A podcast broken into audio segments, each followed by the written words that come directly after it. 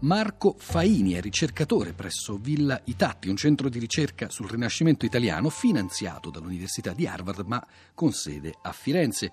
In effetti nei suoi studi Marco Faini si è occupato soprattutto di letteratura del Rinascimento, dedicando numerosi lavori ad autori come Teofilo Folengo o Pietro Aretino. Ha da poco pubblicato per le edizioni di Storia e Letteratura un libro che si intitola L'alloro e la porpora, vita di Pietro Bembo. E proprio su questo libro ovviamente lo ha sentito per noi Cristina Faloci.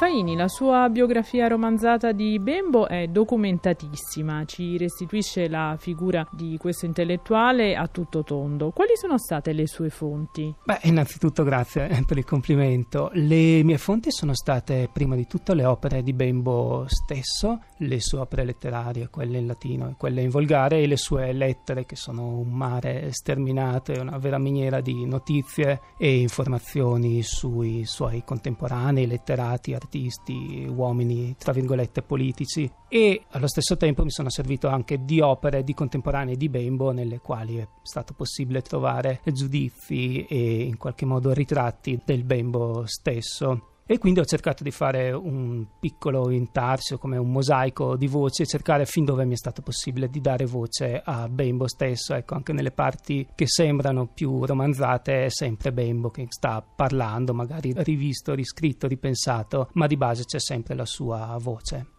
quello che ci interessa particolarmente è capire, Marco Faini, in quale clima culturale, politico e anche personale Bembo maturi il suo canone letterario che poi istituirà definitivamente con le prose della volgarlingua. Certo, questo è stato il tentativo di questo volume, ricostruire un momento complesso, affascinante, anche però anche turbinoso della, della, storia d'Italia. Bembo vive una lunga vita a cavallo tra il 4 e il 500, è protagonista della vita culturale delle corti più splendide del Rinascimento italiano, Urbino, Ferrara, Roma, e senza dimenticare naturalmente Venezia, che non è una corte naturalmente, ma che è la città in cui nasce. E quindi ho provato a rendere conto degli avvenimenti che si accavallano lungo gli ultimi decenni del 400 e primi decenni del 500, che sono avvenimenti che coincidono col potremmo dire con l'apogeo del Rinascimento, però anche con la sua fase, se non declinante, certamente una fase di trasformazione, di evoluzione verso una diversa civiltà. Sono gli anni delle guerre d'Italia, quindi anni tragici in cui il sistema delle corti italiane collassa, sono gli anni in cui l'Italia viene spartita dalle grandi eh, potenze e sono però anche anni in cui c'è un eh, cambiamento culturale, la grande civiltà dell'umanesimo in qualche modo viene meno, scompaiono grandi protagonisti artisti come Poliziano, come Pico della Mirandola,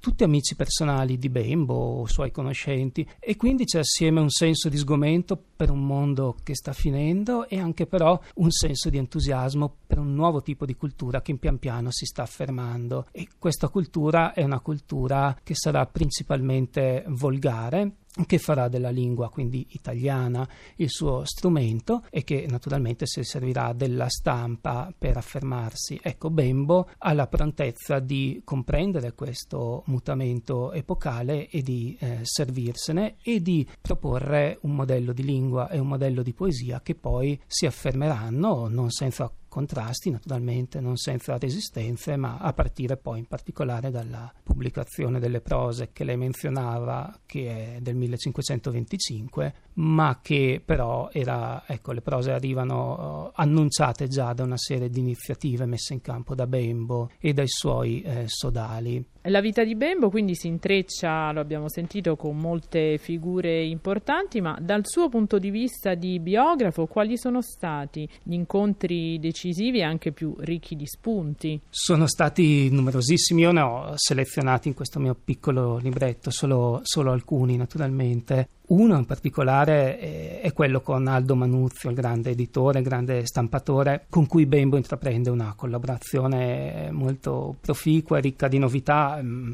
con lui stamperà le edizioni di Dante, di Petrarca, proprio all'inizio del Cinquecento, e mm, con Aldo realizzerà non solo delle edizioni di testi, ma anche degli oggetti, dei libri nuovi, rivoluzionari, pensati con grande attenzione anche in termini del formato, del carattere di stampa, quindi un nuovo oggetto culturale che si rivolge a un nuovo pubblico. Ecco, Bembo con Aldo Manuzio comincia a costruire forse un nuovo pubblico. E poi sono tanti gli incontri, naturalmente, sono quelli con gli artisti, i grandi artisti del nostro Rinascimento, Raffaello, Tiziano che fa un famoso e bellissimo ritratto del Bembo che tra l'altro è stato scelto come copertina del mio, del mio volume.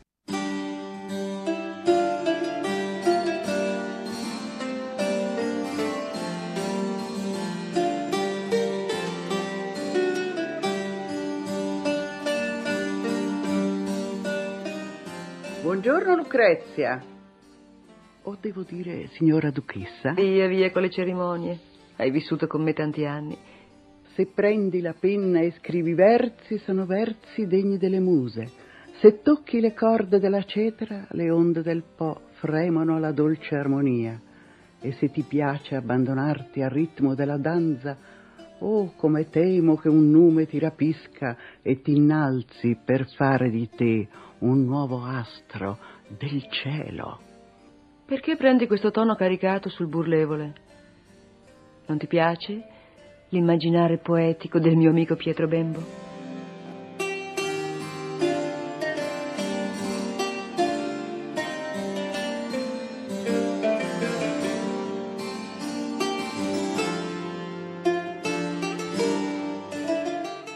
La vita di Bembo è stata comunque costellata anche da molte donne importanti, per tutte citiamo Lucrezia Borgia. Lucrezia Borgia che è una donna con la quale Bembo intrattiene una relazione di qualunque natura sia stata sicuramente intensa, una relazione spirituale, letteraria, intellettuale, probabilmente anche di più. E con lei scambia delle lettere molto appassionate e al principio della loro relazione, poi via via sempre più venate di malinconia fino poi alla loro separazione quando Bembo deve allontanarsi da, da Ferrara. È una donna che però della quale Bembo sottolinea sempre il grande valore intellettuale, lo fa anche non solo nelle lettere ma anche nelle sue elegantissime bellissime composizioni latine che le dedica, nelle quali appunto lui sottolinea come spesso fa delle donne con cui ebbe relazioni, eh, sottolinea il valore intellettuale, la sua grande intelligenza facendo giustizia di tanti luoghi comuni che poi si sono accumulati su, su Lucrezia, Lucrezia Borgia. Ma questa sì è una cosa che mi ha sempre colpito di Bembo, il suo intrattenere relazioni quasi paritarie con le donne, eh, a partire da quella Maria Savorgnan eh, di cui fu innamorato in età più o meno giovanile, eh, con la quale però scambia anche molte lettere argomento letterario accettandone anche i consigli e i suggerimenti. Marco Faini, Pietro Bembo risulta così essere un perfetto simbolo e anche prodotto della sua epoca. Ha una sua attualità anche oggi questa vita di uomo e di scrittore, di intellettuale? Ma io penso che con tutte le cautele ovviamente del caso, eh, sì, la risposta possa essere sì. Bembo è un intellettuale che mh, fa una carriera di intellettuale appunto sganciato da istituzioni come poteva essere eh, l'università, eh, si tra virgolette guadagna da vivere col proprio lavoro intellettuale e allo stesso tempo però è anche in grado di fondare, come dicevamo prima, un modello di lingua e un modello di poesia che si impongono in Italia e fuori d'Italia in un momento in cui, come dicevamo, l'Italia, l'identità italiana, ammesso che se ne potesse parlare allora, è fortemente eh, scossa, è messa a dura prova dalla guerra. Ecco la sua grande lezione forse di recuperare un'identità culturale, letteraria, linguistica all'Italia e capire che appunto la crisi, la guerra, il, la perdita di identità si possono superare rifacendosi alla propria tradizione letteraria e culturale, questo mi sembra, e non credo di essere l'unico, un grande insegnamento che mantiene una sua attualità.